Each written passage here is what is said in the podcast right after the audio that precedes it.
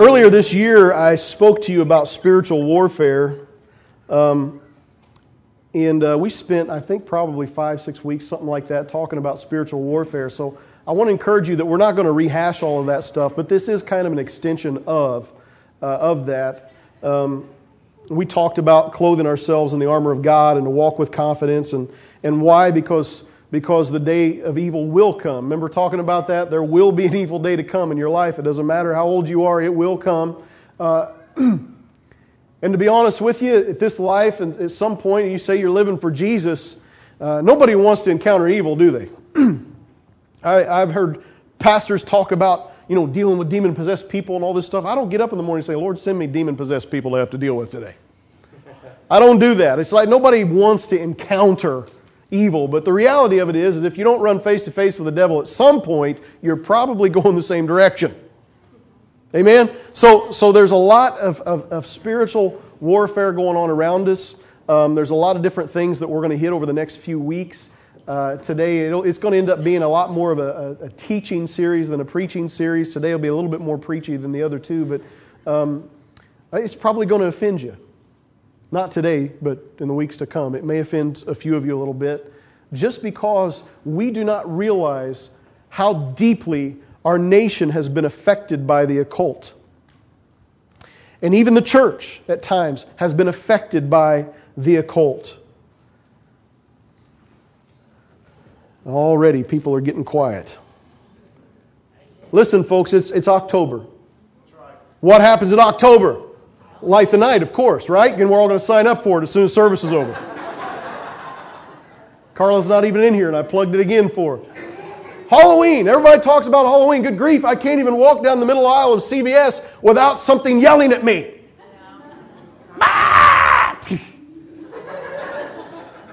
I can't walk to the back to go get a birthday card for my wife this last week. I'm not telling you how old she is, but it was her birthday. I walked back there. And as I'm walking back, there's this giant thing this tall going, Ehh! I'm like, eh. I just walk around it. I don't want to go by that. Listen, you've got to be completely ignorant if you don't understand what month it is.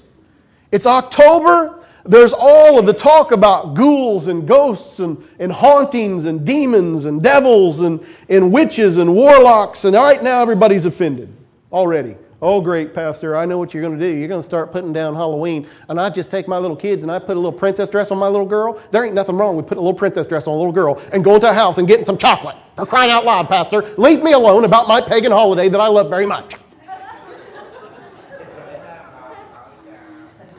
You're right. I'm not going to throw a fit about that. I trick-or-treated when I was a kid, and I ran away from the Lord because of it. And I'm just kidding. Just kidding. I wouldn't do it. Listen, if you want to put something nice on your kid and go get chocolate, candy, whatever, I don't care if you do that. But if they start bowing down to idols and worshiping Satan, you might want to stop that, okay? I'm not going to hammer on Halloween. I mean, we've heard about it enough to know what it was birthed out of and so on and so forth. But the reality of it is what it's really adapted to and moved into today, there is a great movement of the occult in our nation. And all we're going to do is we're going to teach and we're going to train and over the next few weeks about answering a lot of questions about what it means when we see in the Scripture it's talking about sorcery or having a familiar spirit or all of these kinds of things. We're going to look at the occult in our culture, what the Word of God says about it. We're probably on week 3 going to talk about Jesus' interactions with the demon-possessed, and we're going to answer questions in light of hauntings and, who do mediums talk to? Who are they speaking with when they say they're talking to the dead? So we're going to talk about this stuff from a biblical standpoint, okay? People say, oh, great, pastor's gone off the deep end. He's going to get up there and start summoning spirits now. The only spirit we're going to invite is the Holy Spirit, amen? And everything else we're going to talk about is everything in light of what the enemy has done to deceive. Now, I was praying a week or so ago. Pastor Joe Humrickhaus and I have been getting together and praying on Wednesdays, and we're hoping to kind of get our other pastors in line with us to come and start doing it together. But as I was praying the other day, I kind of prayed through the Scripture. Turn to Ephesians chapter 5, and again, if you've got a YouVersion app on your Bible, you can get to it on there, and it'll have all the Scripture on there. Just punch in live. When you go to the live search, punch in Covington First, or use the zip code 47932. it'll come up and you'll have all the scripture references there with you. So Ephesians chapter 5, I was praying with him that day, and we'll pray together about different things and kind of pray through certain topics and scriptures and things. And this scripture, the Spirit kind of led me to, Ephesians 5 verses 15 and 16 says, "Be careful then how you live, not as unwise, but as wise, making the most of every opportunity, because the days are evil." And I know we've heard that 1,000 times, but it hit me really hard that the days are evil. We live in evil times, folks. We live in days where there's much, much conflict in the heavenlies. Okay, we live in this nation where there is much evil around us today. But now some of you right now are looking at me saying, "You're crazy, Pastor. There is not. I get out, I leave church, I'm going to go to the beef house and have lunch, and then I'm going to go home, and I'm going to sit on my couch, and I'm going to watch the Colts beat the Jets. Since Pastor Sam's out of here, I can say that. Then I'm going to take a nap, and then I'm going to do this and that." And we got our lives planned out, and we get up in the morning, and we go to work, and there's no problem. What are you talking about encountering evil? I don't encounter evil. You have gotten so accustomed to this world that you don't even see it anymore. That is not true. And God began to challenge me and work on me and say, "Bob, there's evil all around you. It's constant." And that, he said, "Look what month we're headed into." The Spirit spoke to me. He said, "Look what month we're headed into." And if we look at this, back up to verse 5, Paul's writing to Ephesus these things. He's addressing them on these things. Now they were to not basically continue in the lifestyle they knew, the sinful life that they had understood. And look what it says. "For of this you can be sure, no immoral, impure, or greedy person, such a man as an idolater, has any inheritance in the kingdom of Christ and of God.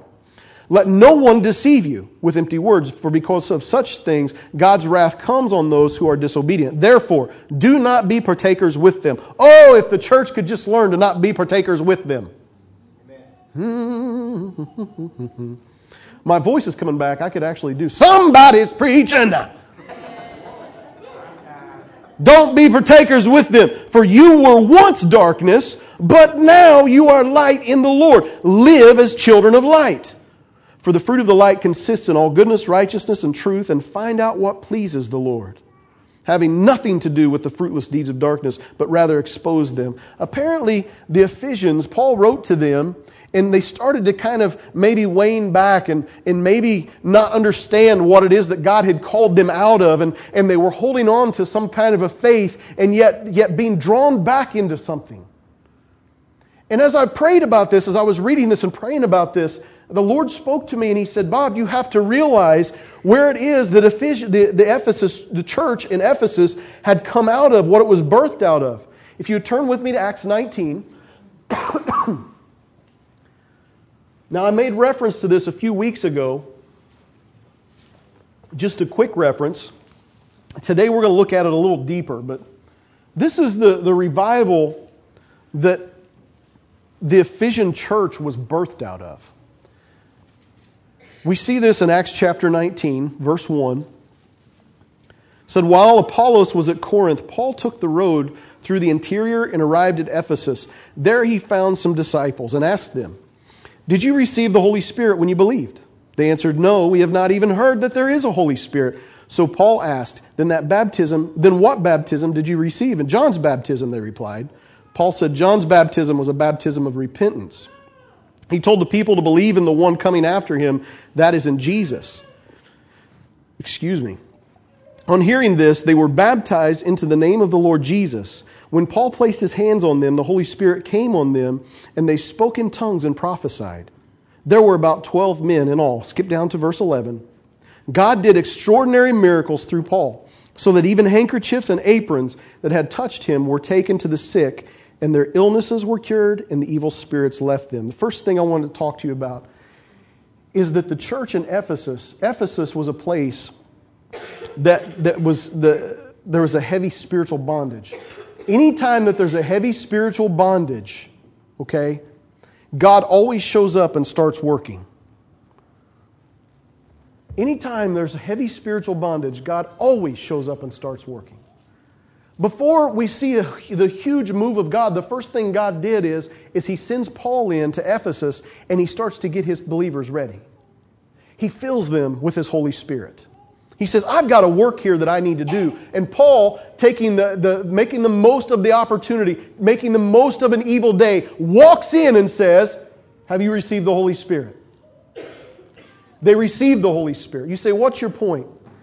My point is this. If we're going to live carefully, if we're going to live with wisdom, if we're going to live and make the most of every opportunity because the days are evil, we have to take advantage of what the evil days have brought us. You say, what are you talking about? The greater the evil, the greater there is a need for the light. The greater the darkness, the more impactful the light can be. Isaiah 9:2, the prophet spoke of Jesus as coming like this. He said, the people walking in darkness have seen a great light. On those living in the land of the shadow of death, a light has dawned. Have you ever been asleep in a dark room and have somebody come in and wake you up and flip a light on?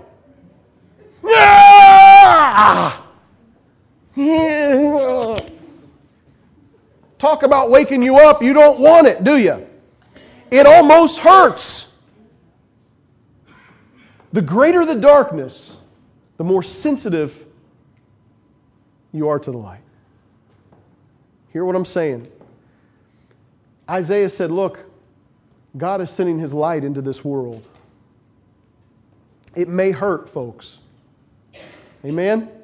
Exposing our darkness may hurt, and there may be some things over the next couple weeks that offend you and you don't like. There may be some things you learn and hear about that you didn't want to hear about and you didn't want to learn. It may not be fun to do it, but the reality of it is that light is good for us. Amen. Do you know that this body was made with eyes so that we could see? Not to live in darkness. Our spirit man was designed to be in fellowship with God, not to live in darkness. Yeah, maybe you'll wake up eventually. I wish we had brighter lights in here. The darker it is, the more opportunity it is for the light to be appreciated. Hello? Yet, 1 John 2:8 says this, yet I am writing you a new command. Its truth is seen in him and you, because the darkness is passing and the true light is already shining. What he's saying here in 1 John, it's not just about Jesus coming and being the light now. It's the reality of the fact that his light is within you and you are now with him. Its truth is seen in him and you, because the darkness is passing and the true light is already shining. You and I are filled with the presence of God and have become the light with Him. Matthew 5:14-16 says, you are the light of the world. A city on a hill cannot be hidden. Neither do people light a lamp and put it under a bowl. Instead, they put it on its stand, and it gives light to everyone in the house. In the same way, let your light shine before men, that they may see your good deeds and praise your Father in heaven. We weren't intended to live under a bowl in darkness. Do you know that even in Psalm 139 where David's writing, he talks about, he said, even if I surround myself with darkness, even if I'm in absolute darkness, you're still there. Even the darkest light to you. Do you know that if you and I try to run and surround ourselves with darkness and pursue, His presence is still within us, drawing us and leading us and guiding us? Y'all ain't getting it. You're all asleep. Maybe we need to do the hokey pokey for 10, 15 minutes. The light of the world is inside of you. There is no reason to be afraid of darkness. There was no reason to be afraid of what's going on around you. There is no reason to be fearful and to fall into the enemy's scheme and to be afraid of anything that he has to say or anything he has to do. With this series, my purpose is to educate about these things so that we can make an impact. Make an impact into this culture. Amen. We are not called away from darkness, but to darkness. To infiltrate it, to pierce it, to light it up, to expose it, to bring hope. The goal of the enemy is to bring fear and confusion to us, to mankind, so that we will remain in bondage. Too often, I should have done it, I forgot. Too often we are like the sheep. Those sheep, I don't remember what they're called. Maybe somebody can help me. If you scare them, if you go, boom, they start to run and then they seize up and fall over. Has anybody ever seen them before? Look it up on YouTube. It's the coolest thing I've ever seen. I want some, just so I can go, good morning, and they just fall over. Christians are like that, though. When it comes to scary things, when it comes to to the demonic or darkness or anything, we seize up. We're afraid. God has not called us to be afraid. Paul was not afraid of the demons. The demons were afraid of Paul. Do you know that with the power and the presence of God in your life, there ain't no reason why you should ever be afraid of a demon? You could walk into a room with a demon-possessed person and go... You can laugh at them. There ain't nothing they can do to you. Amen. The power of God is inside of you. You walk in, they go, oh. Who's that? My name is Michelle Hughes. What up? They're scared of you, Michelle. I'm scared of you sometimes. But they're scared of you. My friend Luis is over here. Luis, they're scared of you. Why? Because the light and the power of God is inside of you. There ain't no reason to fear evil. There ain't no reason to fear evil. That's the scam of the enemy. He wants you to go, huh, and fall over. And he laughs. And he thinks it's funny. He said, look at all these stupid sheep that God has in his herd. Every time I walk up, they get afraid and fall over afraid, and they're scared and fearful. God has called us to impact the darkness. America is a nation with increased spiritual activity, just like Ephesus was. I've heard missionaries talk about how they've talked and they've gone into different places where there's been deep, dark spiritual bondage, and all of us sit there and go, wow, wow. And they share these stories about how people, you know, demon-possessed people do this or that, wow. Oh, yeah, and how their lives are in danger, wow, that is wow. And then we look at them and they say, wow, you know, we went to this nation because we see great opportunity. And we say, wow, that's just awesome. I remember David and Amy Dingman, they were here this last spring, missionaries to India, Calcutta, India. And they said, they told us over lunch, said, Pastor Bob, listen, man, demon possession is everywhere in India. It's everywhere. You see, you walk down the street and see demon-possessed people. It's all the time. They're worshiping devils, Pastor. That's what they're worshiping. They go to those temples and they go there and they get down. They start swaying and chanting and taunting. And all of a sudden they start shaking and they start manifesting demons. They said it's a regular thing. We see that all the time. In America, we maybe don't see that very often, but it's here. It's here. And with the occult increasing as it is in our communities, it will increase. Amen. I told them in the first service, you know, there was over in Bismarck, it's just been a few years back, that they were trying to start up a college for Wiccans. And that's a little town, just what, 35 miles away, 30 miles, something like that, if that. Listen, it's in our nation. Amen. It's in our culture. It's in the Midwest. It's in the good old heart of the USA. They got it shut down, obviously, and they didn't get it started up. But the reality of it is our culture is on the same track that Ephesus was when this revival broke out. And you and I are not to be afraid. You and I are to look at the situation and see the great opportunity that the darkness presents itself. We need to be full of the Holy Spirit. We need to be purposeful in how we live, wise, not as unwise, making the most of every opportunity. Why? Because there's darkness, and you are full of the light. Point number one. Point number two is this. There was religion without relationship. Not only was Ephesus a great opportunity because of its bondage and darkness, secondly, there was religion without relationship. Acts 19, verses 8 and 9. Paul entered the synagogue and spoke boldly there for 3 months, arguing persuasively about the kingdom of God. But some of them became obstinate. Can you believe that? Can you believe that? People in church get obstinate. I had never seen it in my life. Thank God, not very much here. They refused to believe and publicly maligned the way.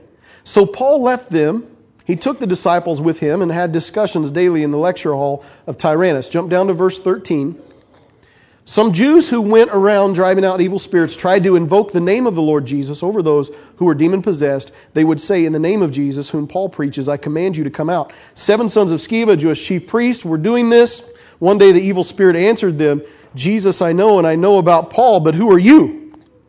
Then the man who had had the evil spirit jumped on them and overpowered them all. He gave them such a beating that they ran out of the house naked and bleeding. These men that went and tried to invoke the name of Jesus to do a powerful work were the same people that had refused his teaching from Paul. Let me just paint a picture with you for a minute. These men sat under the powerful teaching of Spirit-filled Paul. And they heard the truth, and they rejected it. Don't want it, preacher. I want to be comfortable with my religion. I want to come in and out of the church doors. I want to do my rituals. I want to do all this stuff. All this personal thing about God impacting my life and me obeying. I am not interested in this Jesus freak that you were telling me about. I'm comfortable where I'm at. Don't mess my church up. I'm comfortable. This is where they were. Don't take our worship time and start intermingling prayer with it, because that's just not how we do it around here, preacher. Don't worry, nobody said that. I'm just saying it. I'm just trying to find maybe a point. Don't change our Wednesday night to 7 o'clock, okay? Maybe that would have been less contention there. I don't know.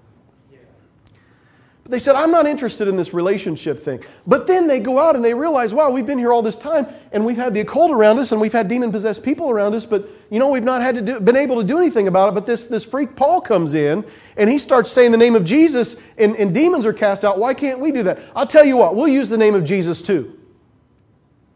I want no relationship with him. I want nothing to do with him. But when things are bad, I want to call out to him and expect him to move like a recipe. I want to flip him on like a light switch just with his name. I want to name drop Jesus so that I can get what I want.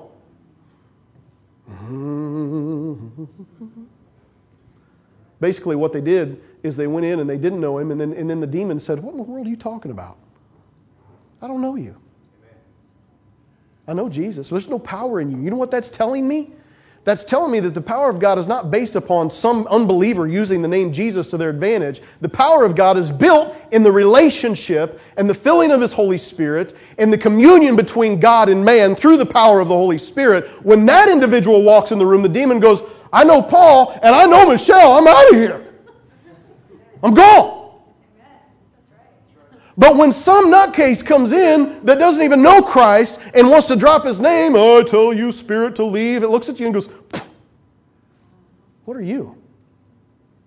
But pastor, there's power in the name. There's not power in the name for the individual that pursues darkness their entire life until they get into a bad spot and then they want to drop the name. You have to have faith. You have to believe in Him. You have to obey Him. You want power in God? You want to win the battles over demons? You need to win the private battles in your closet, your prayer closet at home. When you feel like getting up and leaving, when you're sitting on your computer, man, by yourself, you need to win those battles if you're going to win the battles out in front of other people. Amen? Amen. Obedience. So here we have these people that want religion without relationship. And anytime a church carries this mentality, it will breed a culture that turns to bondage. And here's why. Jesus said this about our body in Matthew 6. The eye is the lamp of the body.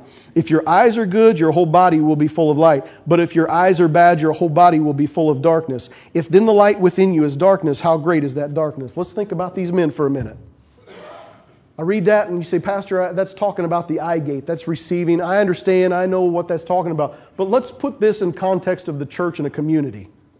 Where are the eyes to God? Where is the light supposed to shine through in this community? It's supposed to shine through us, isn't it? Oh, if this church is darkness, how much bondage, how much darkness is there in the community? Think about it. These men were rejecting God. They were pursuing their own thing. They refused the light and love of Christ. And what they did is they wonder, I wonder why there's so much bondage around us. I wonder why. Because you are called to be the light. And when there's darkness in your life and you've pursued your own things, oh, come on, church. How many times have churches destroyed communities because the church people can't get along? How many times have people in the bar said, I'll never go to that church. I know so-and-so and so-and-so and so-and-so and so-and-so. That church is split 4 times. How in the world, why would I ever want to go there? If the church is full of darkness, how much worse is it going to be in the community? We have got to get to a place to where we understand that religion without relationship is dead and it's fruitless. And here in America, like in Ephesus, it's rampant. People have no power in the spiritual realm because they have no relationship with God. These men were pleaded with by Paul the Apostle for 90 days. They were not interested.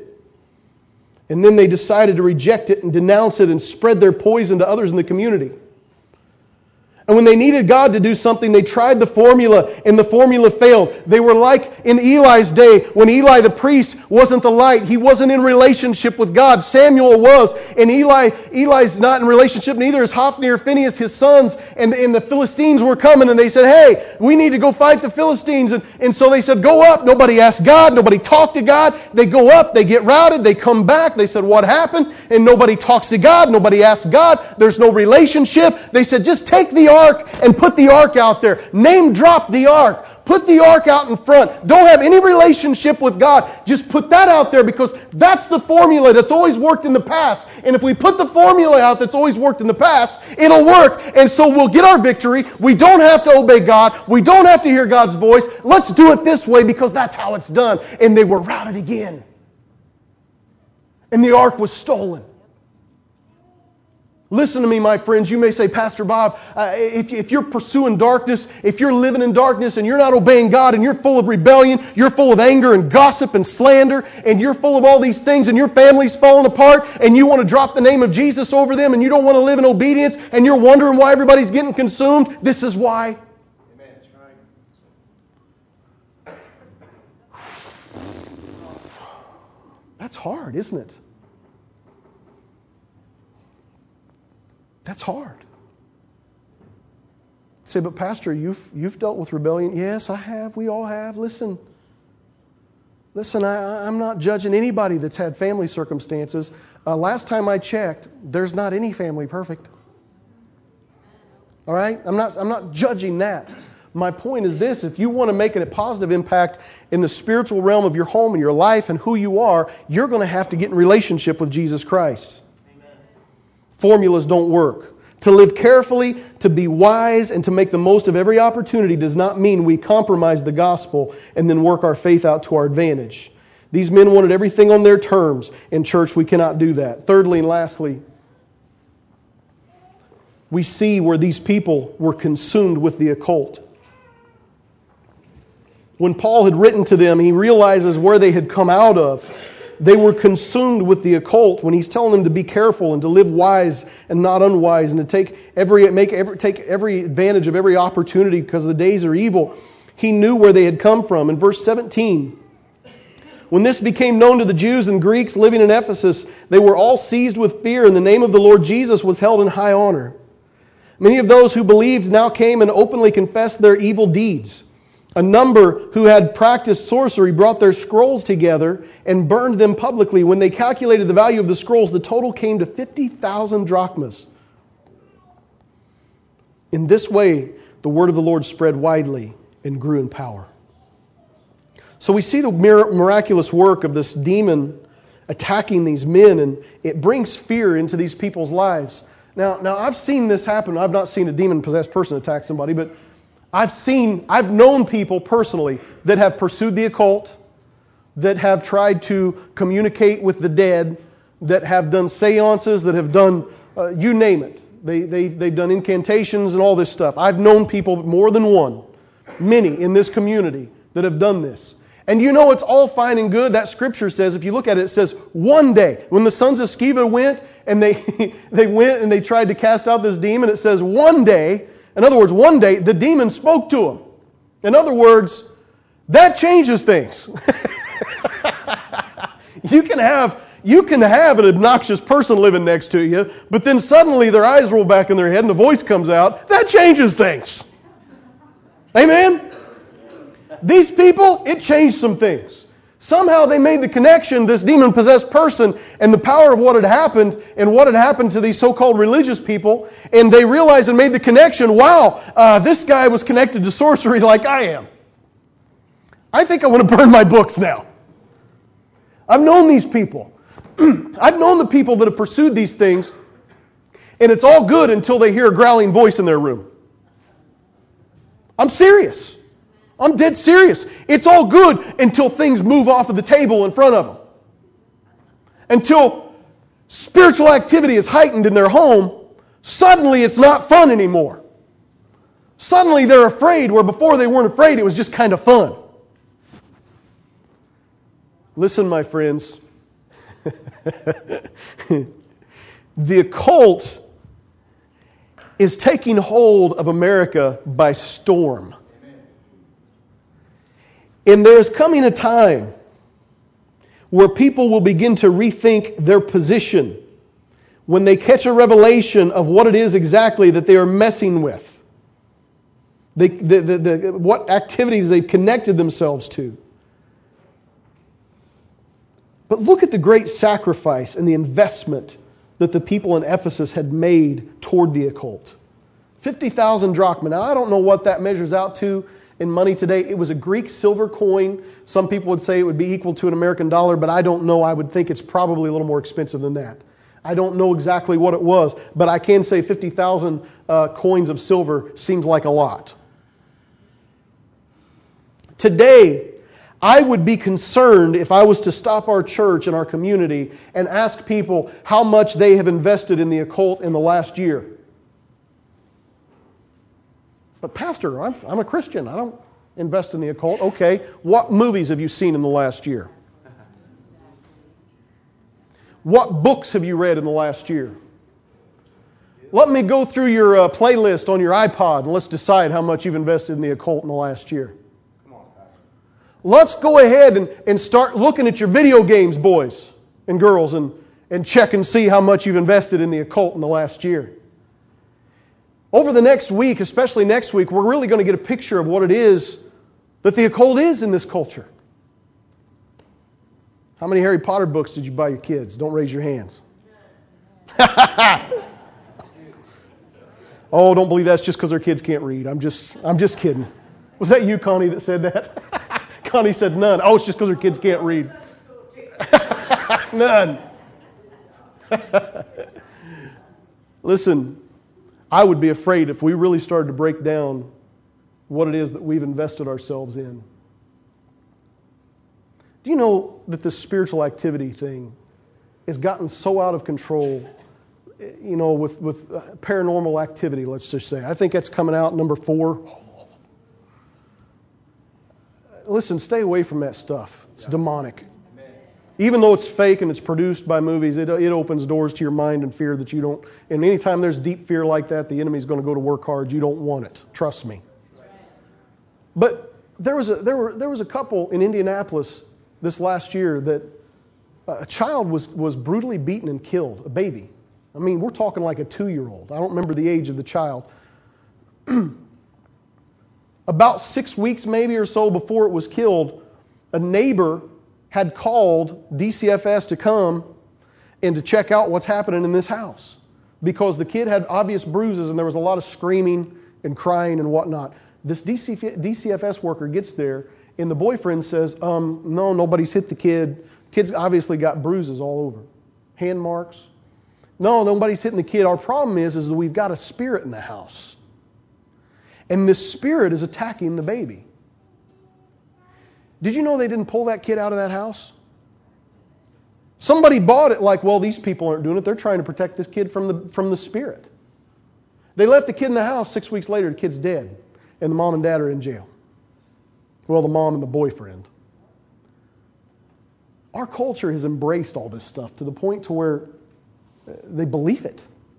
Now, we will talk about hauntings and we will talk about demon possession and all that kind of stuff. Is it real? Yes, it can be. But have we taken it to the point to where we think the devil is so powerful to do all this harm? The devil wasn't the one beating the kids. It was the devil through the people beating the kids. Right. And people deceived, believing that some spirit was doing it and that everybody was innocent. Our culture is so full of the occult, we don't even get it. We don't even see it. We don't even understand. I said in the first service, I probably ought to put together a slide of images so that you can start seeing stuff, pictures of what the occult looks like. And probably, I'd be afraid some of you go, oh my goodness, I had no idea. Oh my. Why? Why are people drawn to this? They're drawn to it because you and I are spiritual beings. We are flesh, yes, but there is an eternal soul inside of us that understands and wants eternity. We understand that there is something after death. There is life, and people are confused and afraid, and they don't get it. You say, Pastor, how do you believe that? Well, you know, one of the greatest things growing right now is the religion of no religion, atheism. Tell me that's not demon-influenced. They try to say there is nothing after life, but even they struggle with it. The truth of the matter is if you go to a culture, you go to some place that no outsider has been into, that they've never been outside of their little place. We go into the middle of a jungle somewhere and we find a new group of people that we didn't know existed. And you're going to find three things. You're going to find a God they worship. You're going to find some form of sacrifice. And you're going to find marriage. And you look in Genesis, you see all three. You see a God that was worshipped. You see a God that slayed the animals and covered their bodies with clothing, the first blood sacrifice, and then you see marriage as well taking place. Everybody has got these things inside of us. We all inside of us know there is a God to worship. We all know that there is eternity. We know it. It's inside of us. It's an itch. The scary thing is the individual that has that itch and the enemy deceives them to go and scratch that itch with witchcraft or with sorcery or with some other avenue where they can have some kind of a spiritual experience without Christ. The other reason it's so enticing is people can go to these things and there is no expectation of holiness. We serve a holy God and people say, yeah, I want religion and experience, spiritual experience without holiness. But our God is holy. If Amber would come, I'm going to close this out. You say, Pastor, you just talked a whole bunch about a bunch of stuff that I have no idea what you're talking about. There's many similarities between us and Ephesus. Darkness is increasing, but I firmly believe the power of God and the light of God is increasing. I really believe it in this body. I really, really believe it in this body. So because there's similarities between the United States and Ephesus, because there's some similarities, I take seriously this warning from Paul that says, be very careful then how you live, not as unwise, but as wise, making the most of every opportunity because the days are evil. The days we live in are evil, folks. The occult, the darkness, the death, the deception, the violence. I mean, in the last 20 plus, 30 years, the increase in violence. I went to see a movie with Alyssa and April, been about a month or so ago, The Odd Life of Timothy Green. When it comes out on video, it's pretty cool. It's funny. But anyway, we watched it, and I never said anything to them, but I sit there in that movie theater, and I'm thinking about what happened out in Colorado. You know, the nutcase that comes in and starts shooting people. I say nutcase, demon-possessed. I firmly believe that there was a demon possession there. You know, every time we hear of a shooting, everybody goes back to Columbine and we start thinking about Paducah, Kentucky and all those early ones that started. Now it just seems like it's a commonplace. Why is it? Just a few weeks ago, another kid, middle schooler, went into school and shot himself in the head in the hallway just to show everybody that he was tired of being made fun of. I mean, the increase in violence. I mean, how kids aren't even safe in their beds anymore. How many times in the last 5 years have we heard of children being taken out of their homes?